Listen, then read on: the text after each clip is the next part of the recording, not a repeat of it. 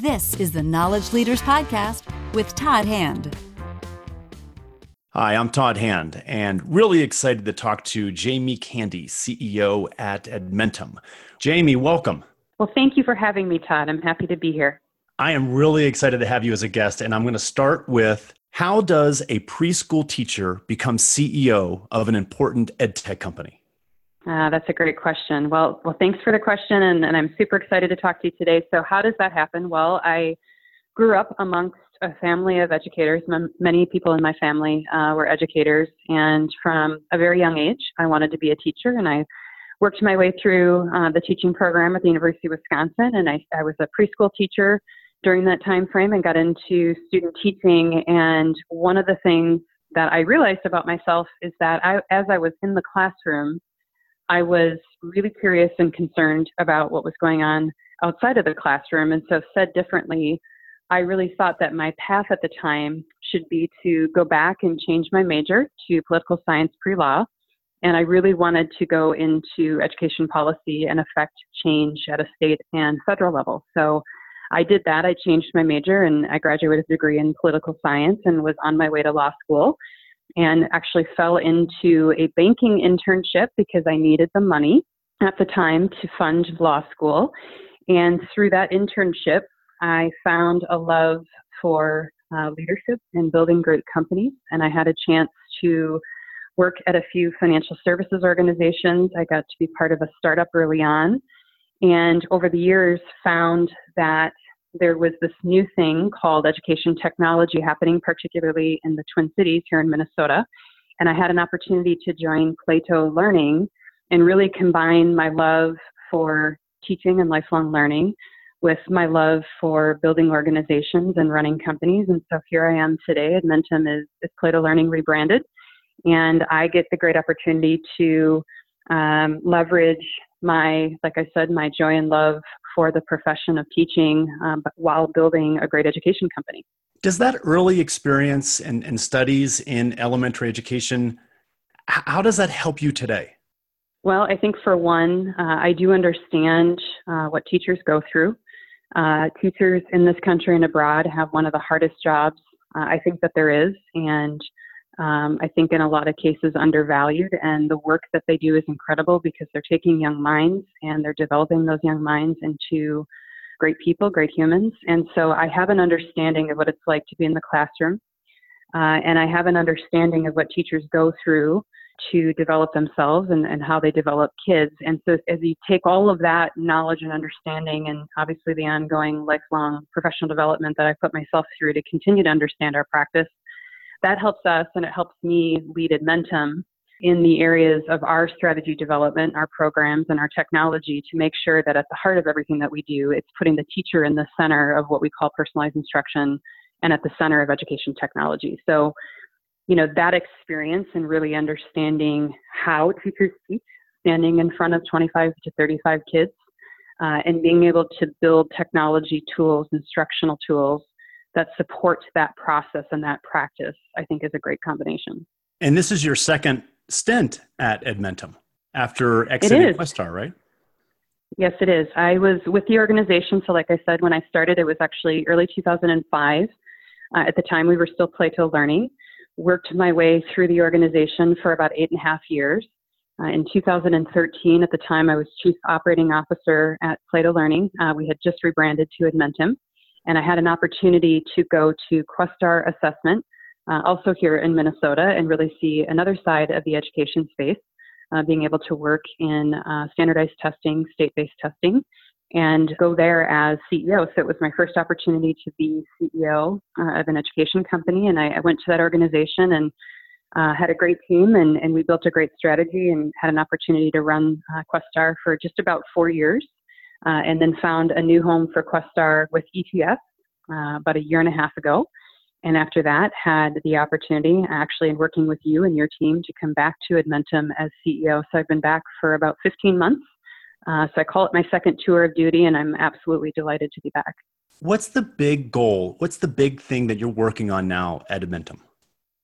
So the single most important thing, uh, and, and it combines with really what our ultimate goal is, is leveraging adaptive technology to enable educators across this country uh, and, and quite frankly globally to personalize instruction for every student. And so what that means and, and the way that we define, and there's a lot of buzzwords and different folks who have different perspectives uh, and a lot of debate around what is personalized learning. For us, personalized learning is providing teachers the tools, the resources, and the support to put every child, every student in that classroom at the center of learning. And that's really hard to do when you have students who are at all different levels of their learning journey. And great teachers, many teachers have been personalizing instruction forever. This is not a new thing. But what we see in the technology and the tools and in the adaptive instruction that we have developed and continue to develop is that we can empower teachers to affect all kids in their classroom, not just a handful of kids, by leveraging our tools. So that is the biggest goal that we have. It is about learning and it is about instruction. And what will come from great instruction and a stronger case for learning uh, is, is more student growth, is proficiency, in really addressing and serving the whole child. So it's, it's more to us than just academic learning. It is really about the whole student, the whole child, and combining both academic tools, instruction, and curriculum resources with life skills, instruction, and resources. So we're really focused on what we call whole student, student centered programs uh, and services, and really putting our educators at the heart of those programs and services, enabling them to do what they do best. Are you just in K 12 or are you, do you also have higher ed and or aspirations to get into higher ed? We do have uh, higher ed. Really where we focus uh, in what we would call the adult learning space. Uh, the adult education space is around workforce development uh, and adult basic education. So we are very focused on serving adult learners who either are pursuing their GED or equivalent, have the opportunity to go back to school and develop themselves uh, for, for careers that they're interested in. So we're very focused on workforce development certification programs in adult basic education, and we do do some programs at the community college level, uh, as well as a growing practice where we are working with districts and community colleges across the country to put their programs together and our tools so that we can offer dual enrollment and expansive certification programs. I heard you as a panelist at the Capital Roundtable in July, and your panel was talking about pathways to jobs. And you asked the question how do we educate kids for jobs we don't know will exist in the future? Um, how do we do that? You know, there's a lot of uh, folks and organizations working on this particular challenge. What we're doing here and, and what our team has focused on and will continue to focus on is working with labor and working with industry and talking to, particularly in the states where we do the most work, talking to the larger organizations, the industries that are prevalent in those particular areas about what do they think they're going to need over the next 10, 15, 20 years. And so we've had a lot of panels, we've had a lot of thoughtful discussions with various organizations uh, across the country, and we started to create a list of kind of future jobs, and we call it Future Jobs Ready.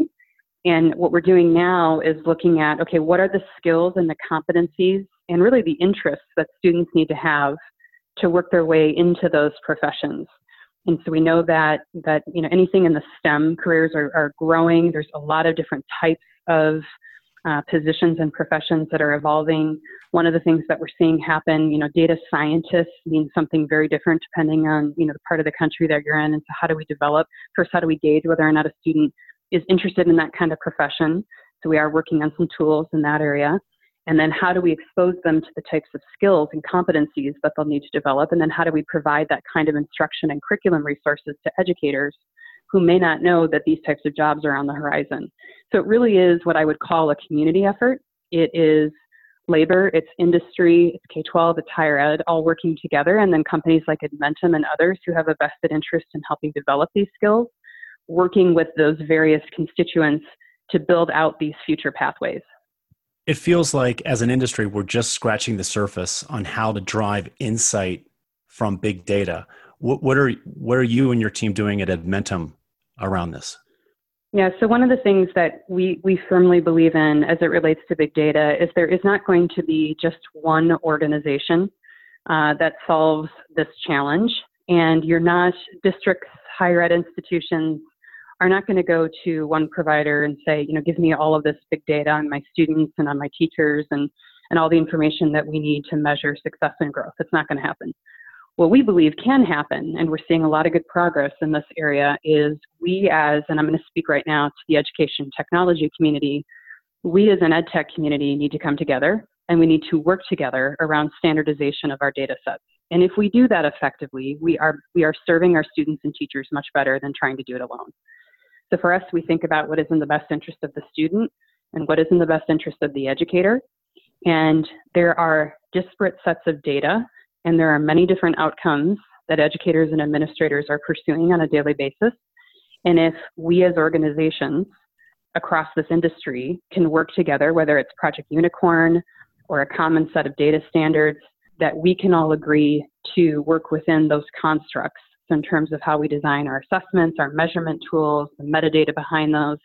These are the kinds of things that are going to really help our districts and our higher ed institutions get the kind of big data analysis that they're looking for. And so that's what we're focused on is building and collaborating with other organizations, working with various nonprofits uh, and groups that are trying to build more standardization into education data and we are signing up for any and all of those initiatives because we think the right thing to do is to have companies come together to work together for, for, for what's in the best interest of students and teachers. And how are those initiatives coming along? Is it really possible to have that type of collaboration?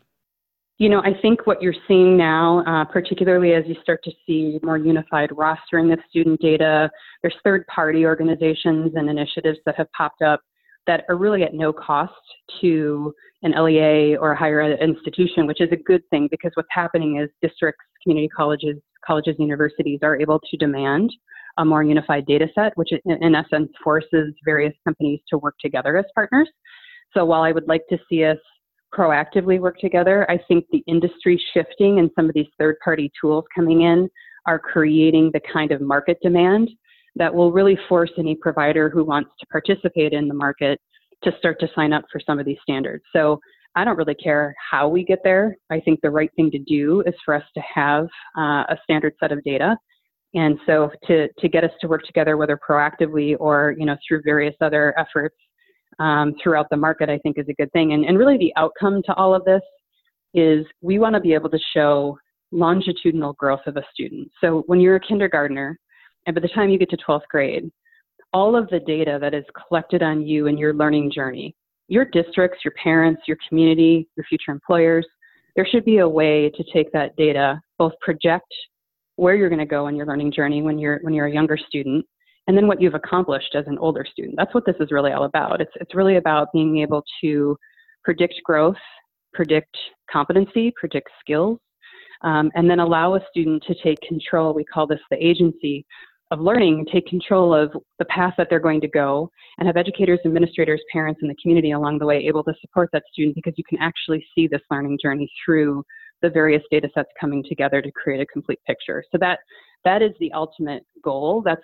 the way that we see big data is really helping that learning journey at a very individualized basis, and that could also be extended into educator effectiveness. So every educator is on a lifelong journey, journey to develop themselves and that professional development and all of the data that's collected around how that educator spends their career developing themselves could also help influence how we develop you know the great future administrators and educators of tomorrow. Is there risk in pigeonholing students? So or is there flexibility built in? Because you know that some students are on one path and they have an epiphany when they're 14 and they go in another direction. So is there flexibility built into that profile Absolutely. So when we talk about what we talk a lot about here, and, and lots of organizations uh, and thought leaders are talking about this, and this is really that that whole child, that whole student development, that student student centered, which is more than just standards. It's more than curriculum standards. It's more than what a state says a student should or shouldn't know to graduate high school and go on to be college or career ready and or career ready. It is about creating a profile and the opportunities for students to understand what they're good at, to see what is potentially for out there for them in terms of how they develop themselves, and then creating a pathway to do that. And, and historically, our education system is really about putting you through the courses and the stand, setting up a set of standards, curriculum standards, that gets you to a place where we say you're ready to graduate high school and go on to what you're going to do next. Right. There's like what one obstacle do, course that they have to get through, that's and right. that's that's the ending. That's right. Right. That's right. And and so what you're seeing now, and, and a lot of the work that we're doing early on, um, is a lot of neuroscience behind life skills, executive function, social emotional learning.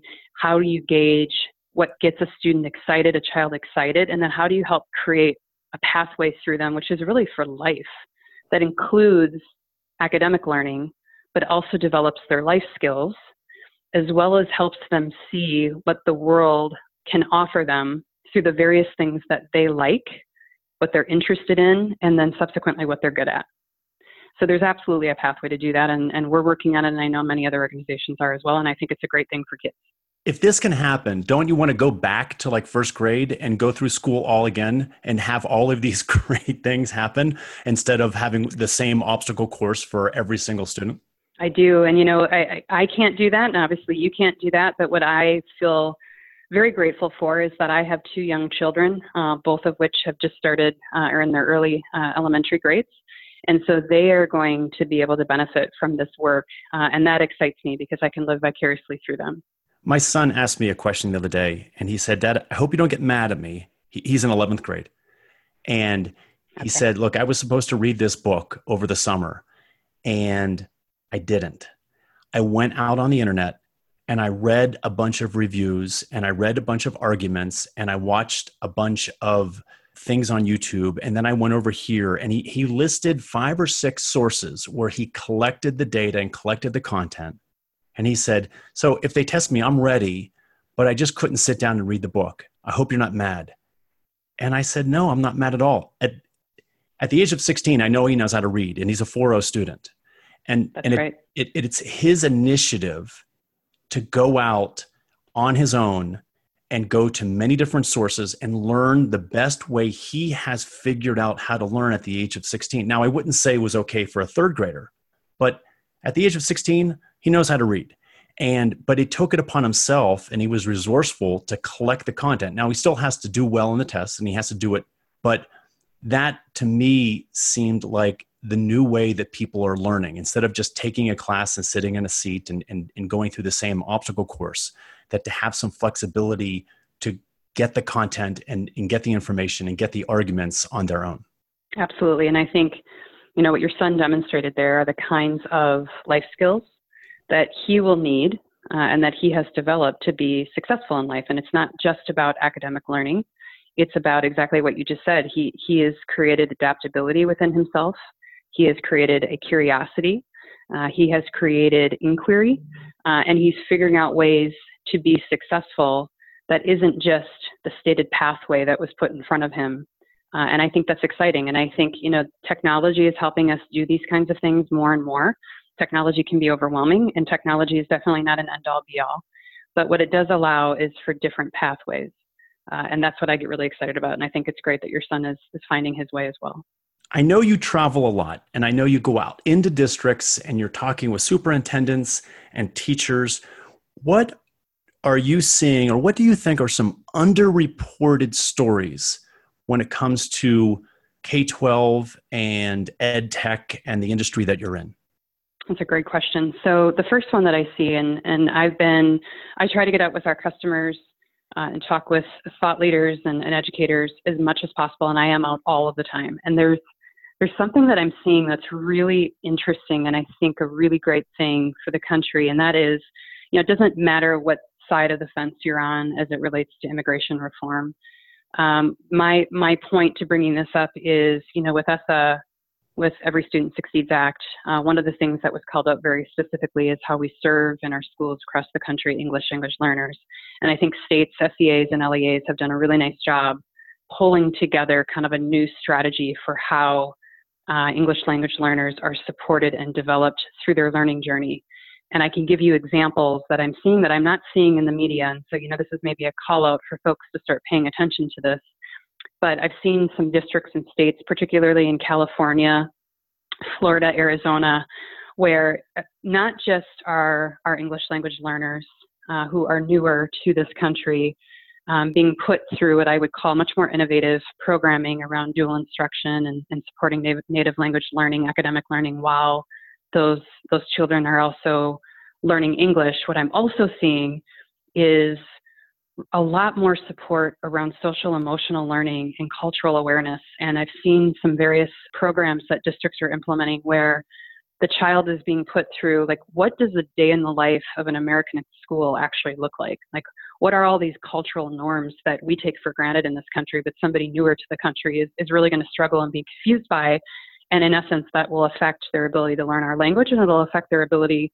uh, to learn academically. And so really approaching that whole child uh, i think is just a tremendous trend and transition that i'm seeing across the country. And that's not something I, I hear a lot of discussion and I see a lot of news coverage around, you know, the ESSA implications on English English learners associated with funding. But what I haven't seen a lot of uh, in the media that I think we should be talking about and really applauding our administrators and educators is that we're stepping back and we're saying, you know, these are children and these children need a lot of support and resources. And so, how do we think differently about how we support and develop them? And I've seen a tremendous change over the last 18 months in this area. So that would be a big one um, that I would like to, to highlight. Oh, that's great. I hope that continues. Okay, we'll we'll wrap up with this final question, and it is a question that we ask executive candidates when we're working a search. We call it an off resume item. Uh, that would be the case with you, but what we're looking for is Jamie something about you that we don't know. It could be an interest, a hobby, maybe a story that says something about you. What would be that quote unquote off resume item about Jamie Candee? Uh, so I have a deep uh, rooted passion for design. Um, so I am, I guess I could use the word obsessed. I am obsessed with exploring uh, architecture, both residential uh, and commercial. Do a lot of research and I love the art of design. So I spend a lot of time. My favorite thing to do is to go into, you know, look at a home that, you know, was built 100, 200 years ago, uh, and I can envision how to restore it to its glory. And I and I just get so much. Um, I get so passionate, and I, it's very rewarding for me to work so frequently. My husband's probably sick of me doing this, but um, we've been through quite a few homes and it isn't because we always want to move or want something different. It's because I, I am particularly passionate about taking something uh, that maybe everybody else sees as sort of rundown or, or not quite what it needs to be and really re-envisioning what it could look like and then working through that process. So that's a big thing for me is architecture and design and i don't think that many people besides of course my husband who's now gone through four houses with me uh, knows knows about me. So that would be one. So are you a big HGTV junkie you know, if I had time to watch TV, the answer to that would be yes. And I'd have to say I would probably watch Chip and Jo. I think what is that called? Fixer Upper. Uh, Fixer so if Upper. I have an My opportunity, wife got me yeah. obsessed with that. Yep. Yeah. So I'm a, I'm a big fan of theirs. And when I'm on Delta flights, they have Fixer Upper on demand. And so I am absolutely guilty of binge watching on Delta the Fixer Upper episodes for sure. My wife actually dragged me to their place in Waco with the silos. No That's way. how much she loves. Oh my gosh. Yeah. You know, for me, that might be like going to Graceland or something to an Elvis fan. Or Mecca, right? Jamie, or hey, Mecca, thanks, that's right.